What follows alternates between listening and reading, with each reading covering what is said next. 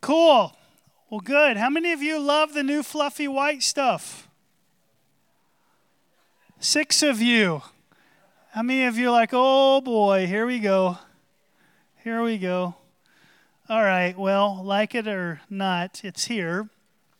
So if you're uh, if you're new to the Mill Church and we or you have never filled out a welcome card, we would just greatly appreciate having a welcome card with uh, your information so we can know how to contact you and be in touch with you and learn kids' names and all that kind of fun stuff. So if you would, go to the mill.church slash welcome, the mill.church slash welcome on your smartphone, or you can fill out a hard copy at the back. That would help us uh, get to know you since we don't always have a lot of time to do that before or after service on Sunday morning. If you're new to church and you're not a Christian, I would tell you that today you couldn't have picked a better day to come because the subject that we've been looking at is unbelief through the Gospel of John. And the subject we're looking at in today's message in particular is on doubts. Everybody say doubts. Because I think we all have doubts, just to varying degrees. Uh, both those that, uh, that have unbelief in their heart and those who believe and faithfully so. Uh, maybe if you don't believe, it's a question about the Bible itself, and you're thinking, really, like a worldwide flood? Seriously, that's what wiped out humanity? I mean, you, you know, you got animals coming on board this big boat that a guy built over the course of many months in two by twos, and that's how the animals were preserved, really? And the Red Sea actually parted, and a nation walked across the floor of that sea on dry ground, and it collapsed just in time to kill all of Israel's enemies and Pharaoh and his army. Like, really? Like that took place? And or what about the parts of the Bible that contradict other parts? You know, what, what about those, Pastor? And what about the doctrines like hell? I mean, that's a difficult one. I mean, people aren't that bad. And or questions of why, if there is a loving God, is there so much suffering in the world? That's probably one of the most commonly asked questions. And we watch the news and we say, man, I don't see how could there be a loving God in this era, you know, and things be like there are, or questions about whether scientific discoveries maybe have invalidated some biblical claim and or maybe you feel that the bible's teachings are outdated. Like sex seriously? It's just plain wrong outside of marriage? Like why are christians so hung up on sex? And or even the basics i think for us believers and regulars if you will. I think we uh, forget how strange they can sound to a new person's ears. Like, you mean a guy that was born 2,000 some years ago, you know, and who saved the world on a couple sticks that were affixed to each other? Like, it just doesn't make any sense. And that one day he's going to come back riding on the clouds and he's going to part them like a scroll and he's going to be on a white horse to save the faithful and destroy the wicked. Sure, he is. Of course, he is. Some of you may say, well, actually, now that you mention all this, Pastor, I'm doubting it more than I was when I walked into the door. Right? It does kind of sound crazy if you think about it. And we all, we've all had questions. And the last several weeks, we've looked at a number of people in the Gospel of John who, like you, had questions. They struggled to believe. Today, we're going to wrap up this series before we get into the holiday season, and we're going to take a look at one of the most famous skeptics in all of Christian history, um, and that's a guy named Thomas, sometimes called Doubting Thomas. Now, I don't know about you, but I think it's kind of sad for the guy that his name stuck. Doubting Thomas. I mean, we didn't call Peter petrified Peter for you know, years after his collapse in front of this teenage girl when she said, Do you believe in Jesus? Aren't you one of his followers too? Uh, no, no, I've never met the man. You know, we don't give him that name, and we don't give James the name James the judgmental, even though parts of his, uh, you know, uh, book sound that way. And, and, and so let me just get down to why Thomas's name has been attached to doubting. just quickly, here's the story Mary Magdalene, one of Jesus' followers, was among the first to the tomb early on Easter morning. Jesus raised uh, from death to life, a part of three days after he had died brutally, gruesomely at the hands of barbarians, the Romans, one of the most uh, gory, brutal civilizations that has ever graced the earth. Uh, they put many people to death, not just Jesus, but he rises again, and these women show up at his tomb to to really uh, rub spices or ointments on the deceased body, and nobody's there, and they wonder, well, what's going on? Did somebody steal the body? And later that morning, uh, Peter and John hear their testimony. They run to the tomb, and Peter goes in and agrees there's no body here, and yet he sees Jesus' headscarf neatly folded there on the, the rock bench. And, and this indicates a couple of things to him. Uh, he thinks to himself, you know, this, this couldn't have been a burglar, right? Because how many of you know burglars that fold clothes after having pillaged your home for everything that they, I mean, this is not something they do. So who's going to rob and steal the body and then fold the headscarf? That doesn't make any sense. And then the second thing that, that these guys conclude is that a miracle has happened. And indeed it has because all four gospel records indicate that that night, Jesus appears to all of the disciples in a room where all the doors are locked.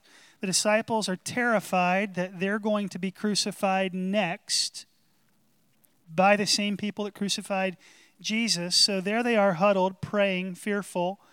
Uh, and Thomas isn't there, this subject that we're looking at today. And when they see Thomas, they tell him what they've seen. And, and Thomas says, and these are his famous last words, right? These are the words that he'll go down in history for saying, uh, even though he was otherwise, you know, a good guy and led a wholesome life and legacy. And this is what he says He says, Unless I see the nails in his hands, and unless I place my finger into the mark of those nails, and unless I place my hand into his side, I will never what? Believe. I'll never, I'll never believe. And maybe some of you have been in a similar place. Unless I meet Jesus, unless he shows up in my house with locked doors, um, I'm not going to believe. I haven't found an argument convincing enough. I've read some books, I've heard the stories. I'm just not I'm just not there. Well, that has to be or have been the top of the list in terms of things that Thomas has regretted saying. Uh, just think about it. You say something stupid in life group. If you've ever been to a life group or a Bible study and said something stupid, you've get, like got a five minute window where you feel insecure, and that's about as long as it lasts. And I mean, I, th- I say th- stupid things in life group, right? And I'm the pastor. So we all say stupid things that we're embarrassed by. But he says this thing, he makes a statement, and here, 2,000 some years later, you all are listening to the statement that he said in the Mill Church in Stratford, Wisconsin, across the globe. So the guy's kind of gotten a bad rap. And I think yet another reason that I feel bad for Thomas in particular is well, let me pose it to you in, in terms of a question. Was, Tom the, was, was Thomas the only one who doubted? Not even close, right? All of them expressed doubt at some point or another. John the Baptist, he got tired of waiting on the Messiah to come. And long before he said, Behold, the Lamb of God who takes away the sins of the world. And everybody looks, and here comes Jesus to be baptized by John. Long before, you know, that, he said something to this effect. He said, Are you the one, Jesus? Or should we look for another? In other words, you don't look like who I thought the Messiah would look like. I mean, I was expecting more like Chuck Norris I was expect, expecting Dwayne The Rock Johnson. Okay? I was expecting Hugh Jackman in The Wolverine, right? I was expecting somebody to overthrow this Roman government. Clearly, you're not him. But think about the significance of this. We give John the Baptist a lot of praise for saying, Here comes the Lamb of God who takes away the sins of the world. But even this tough guy, whose head was put on a platter after he was beheaded for loving Jesus, even this guy who ate bugs, even this guy who killed his own clothing, he went through a time of doubting. He doubted.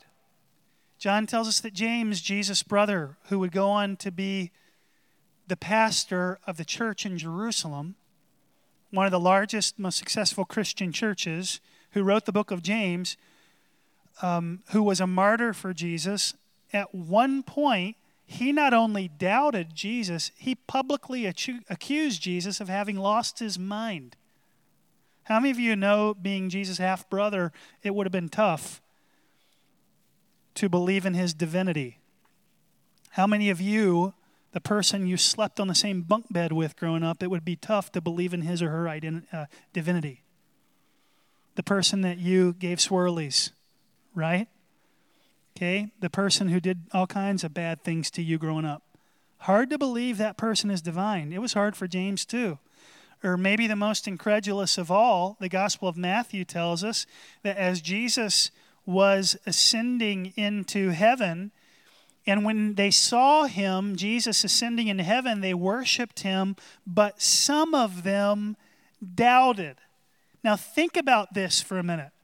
How are you going to doubt the divinity of someone when they're ascending into heaven before your very eyes? It's like you know, yeah, I mean, maybe, maybe not. I mean, I don't know about that. I mean, and here's the significance of, of what John tells us about Thomas. He, his story is last. It's almost as if he's saying, you know, clearly communicating, I've saved the best example until last. And not only one of the clearest doubters, but also one of the clearest professions of faith in all of the scripture. So he's going to get there. He's just not there yet.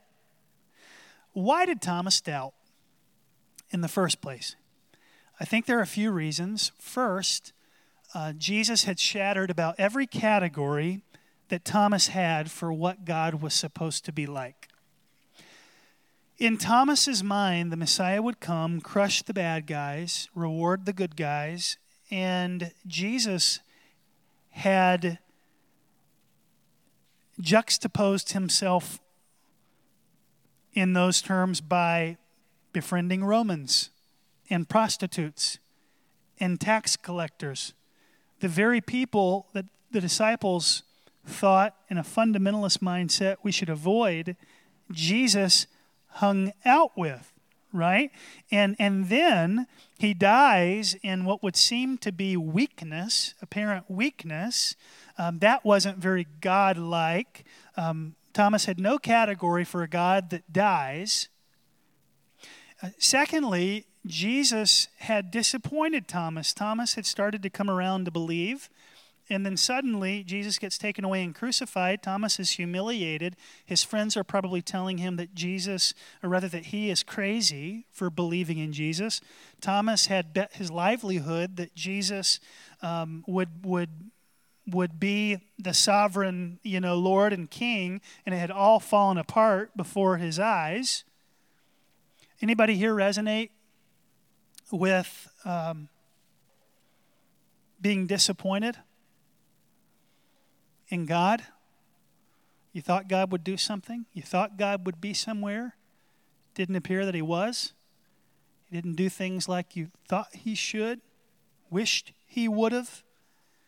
So Thomas says, Unless I see the scars, I won't believe. Verse 26 of chapter 20. Eight days later, his disciples were inside again, and Thomas was with them. And although the doors were locked, Jesus came and stood among them and said, Peace be with you. Now, is it just me, or does that strike you as funny? The doors are locked. You can't get in. You're in a locked room. A dead guy shows up. And this ghostly, or uh, ghouly, I tried to combine ghostly and ghouly, this ghoulish soul pops in unannounced through the wall and says, Peace be with you.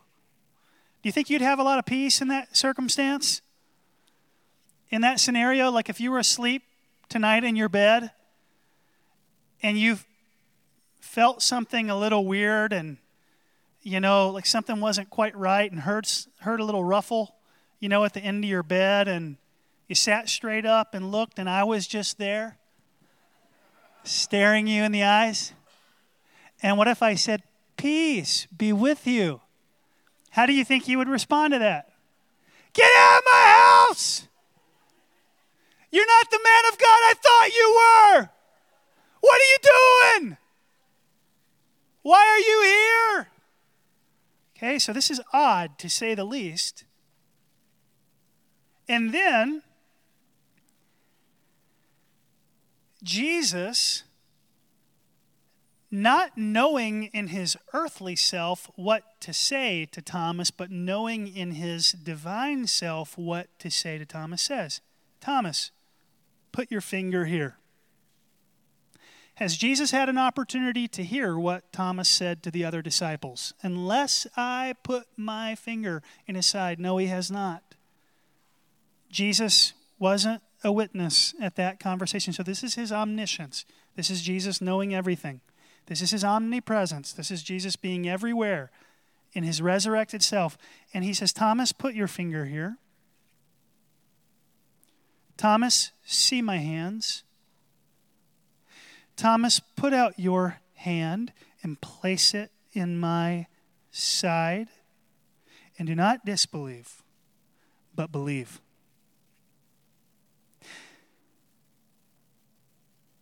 Thomas realizes in that moment the weight of Jesus reading his mail. And Thomas' response to Jesus, knowing what he said, even though Jesus wasn't there to hear him say it, was this. Verse 28 Thomas answered him, My Lord and my God. My Lord and my God. And does Jesus correct him? Does Jesus say, You ought not worship me? No, Jesus receives Thomas' worship. Jesus says to him, verse 29, Have you believed because you have seen me? Blessed are those who have not seen and yet have believed. Church tradition holds that Thomas would, after having put his hand in Jesus' side, go on to live fearlessly as a Christ follower, even unto death, and dying via a spear into his own side. And he wasn't the only one. Disciples were sawn in two, disciples were boiled alive, disciples were crucified upside down. 11 out of 12 died martyrs' deaths. But this is how he would die. After having put his hand in Jesus' side, he'd have something put into his own side. And that would mark his last breath. So I think we got to be a little careful with how we treat Thomas. I think we got to be careful that we're not too tough on Thomas. You may say, Pastor, if Jesus appeared to me and told me to put my finger in the nail prints in his hands, the scars, and he, and he told me to put my hand in his side, I'd believe too. If Jesus were to pop into my home unannounced and make himself known to me and reveal himself to me, I'd believe too. I'd be there. Okay? But, and I would say fair enough, um, but think about what happened in this moment. Does Jesus answer any of Thomas' questions? Does Jesus engage Thomas' intellect? Does Jesus try in any way to present logic to Thomas? No. What does he do? He just shows up. He's just there. He explains nothing. Uh, famous atheist Bart Ehrman, who uh, teaches not far from where I grew up in North Carolina, has said things to this effect. I think that if, in fact, God Almighty appeared to me and gave me an explanation that could make sense of the slaughter of innocent children, for example, and the explanation was so overpowering that I actually could understand, then I'd be the first, he says, to fall on my knees in humble submission and admiration. But here's my question to Bart, and Bart's not here to hear my question. But here's my question to Bart, my question to you. What would happen if God actually showed up to Bart like he did Thomas? And what would happen if Jesus actually showed up to you like he did Thomas? I would posit that you would need no explanation. I would posit that the very presence of Jesus would be all you need to believe. So the question really isn't a matter of am I satisfied intellectually enough to believe in Jesus? The question is whether or not you've encountered Jesus. Because nobody's argument can outweigh a true encounter with Jesus Christ, no matter how profound it is. I'll give you one example from my own life and a couple from my grandfather's life. I remember, and this is this is just kind of a crazy thing. When I was in school and I went to Cracker Barrel, I worked at Cracker Barrel, so I got a 20% discount on breakfast. And I went to Cracker Barrel and I sat down and had coffee and biscuits and gravy or grits or whatever else I had that morning. And I studied God's Word with a cup of coffee in the smoking section because that was the only place we were allowed to sit because not many people sat there. So I was sitting in the smoking section, drinking coffee and reading the Bible. And I can't explain this, but God showed up.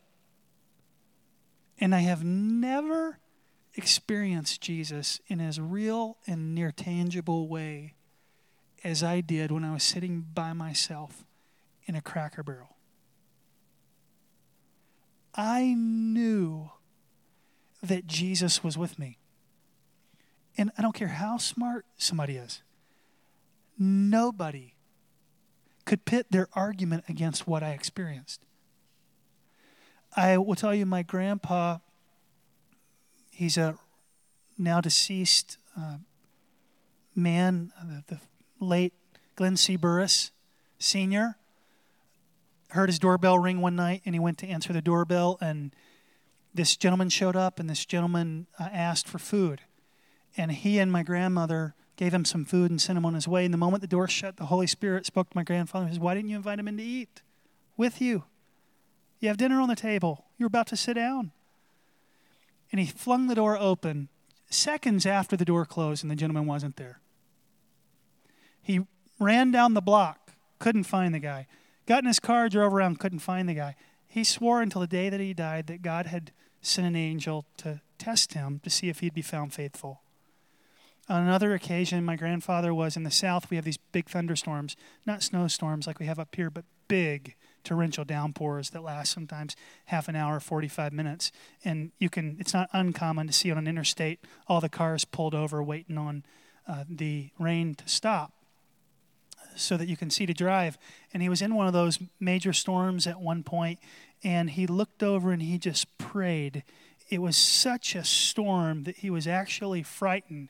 And he prayed and he said, I could see my seat, my passenger seat, depress. See it move. It dropped an inch or two. And I continued to pray, and the storm subsided, and the sun came out, and I looked down again, and the seat relaxed back into its proper state. And I know that God, God was with me. Now, I'm not saying that you need some kind of sign or wonder to believe in Jesus. In fact, Jesus said, Blessed are you who have not seen and yet believe. But I am saying that that if you're looking for it, the evidence of God is all around you. And I don't think it's as much that you have a refined intellectual argument against a creator as much as it is that you just simply haven't experienced the love of Christ. You haven't experienced the presence of Christ. What I would say is this what we have called a head problem, I think, is most often really a heart problem. That is to say, that we don't take academic issue with the resurrection. That's not the crux of the matter. It's not that, it's not that we logically think through. I bet nobody here could artic- I shouldn't say that. I don't mean to be. I couldn't even probably do it off the cuff, but I bet it would be difficult for anybody here to come up with a half a dozen reasons why Jesus couldn't have possibly risen from death. These, I, I just don't think people are that well versed or care. I don't think people are actively trying to form a defense for agnosticism or you know, uh, atheistic thought. I just think people haven't experienced Jesus. Um, we know, here's, here's why people don't believe in Jesus. I think it's because we don't want to surrender our will to Jesus. I think that's why we don't believe in Jesus. People don't believe in Jesus because we know that believing in God has implications for the way that we behave. That's why we don't believe in Jesus we know that a godless world is lighter on the conscience. When Thomas sees Jesus, he says, Not the Lord and the God. He says, My Lord and my God. Essentially, he was saying, I believe, I don't have to understand this, and you get to call the shots. You're my Lord now.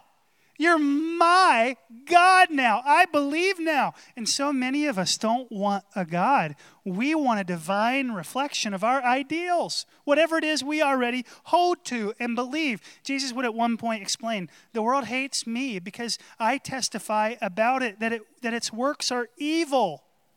In John 7, verse 7. Why don't they believe? Why didn't they in Jesus' day? Has nothing to do with a refined intellectual argument.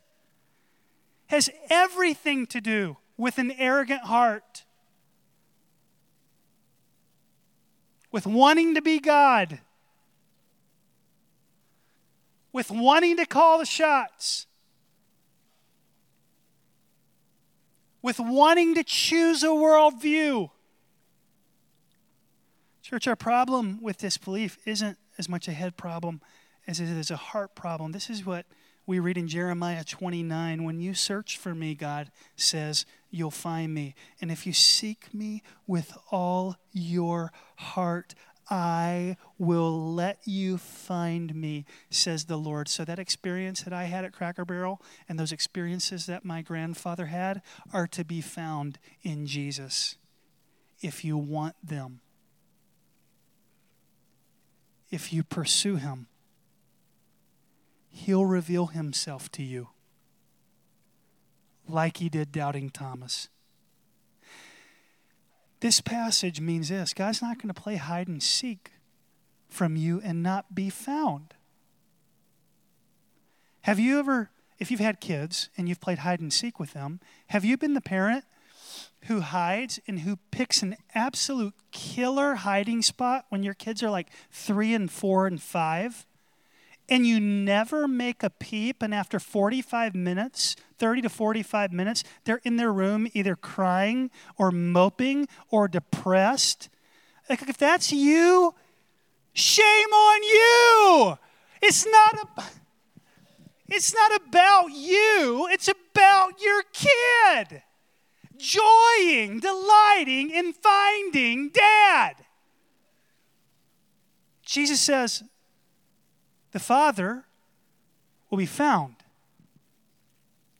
if you'll seek Him. He's not going to hide from you and have you move into despair for not finding Him. He's going to say, like I do with Caroline, you.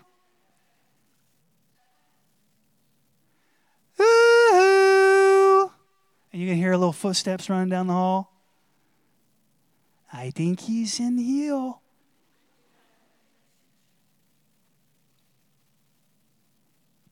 One final observation. It wasn't just the fact of Christ's resurrection that changed Thomas, it was feeling the wounds of Christ's resurrection that changed Thomas. What's it like to touch the wounds? What's it like to touch the wounds that were put there by you and put there for you? Did you all know that the scriptures are clear that all of us are responsible for Jesus' death?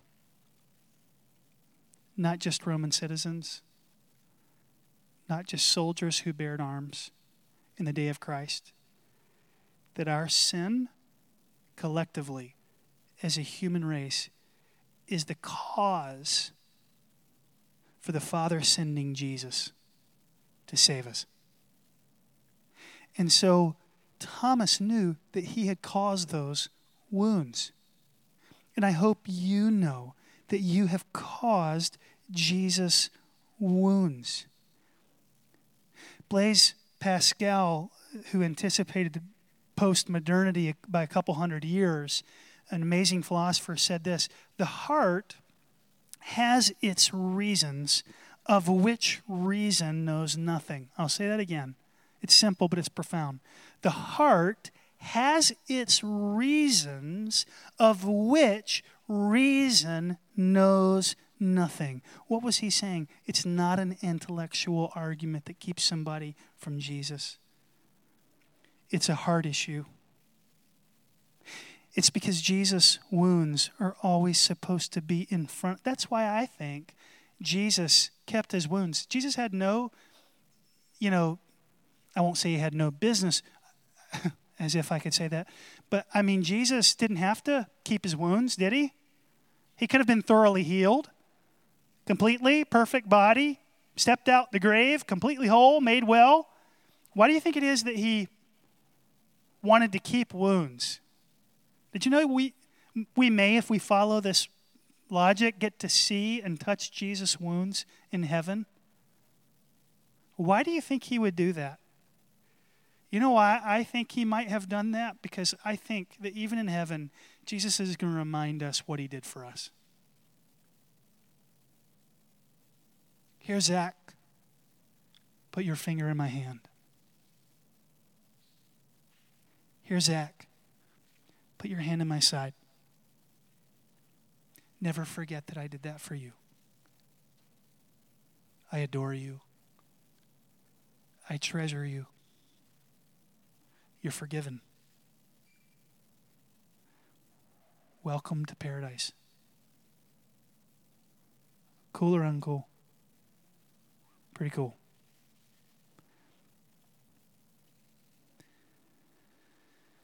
Let's pray. Heavenly Father, I just pray, Lord, and Christians are not immune to this. We think we're smarty pants. We just think we're right and everybody else is wrong. Lord, when the selfish nature rises up, it's in, indiscriminate from belief and unbelief. We all sin. We all think we know everything at times. Lord, but I just pray for those here who have yet to encounter Jesus like Thomas did on that occasion, who are demanding proof that you would reveal yourself to them. Lord, whether it's seeing their passenger seat move or a profound experience at Perkins, Lord, I pray that you would show them yourself. People who are lost, you promised you would not let yourself go unfound, but that you're willing to be discovered. And so I just pray that you would be discovered by those here who have doubts. And that they would respond and say, My Lord, not the Lord, the God, my Lord, my God. I believe. In Jesus' name, amen.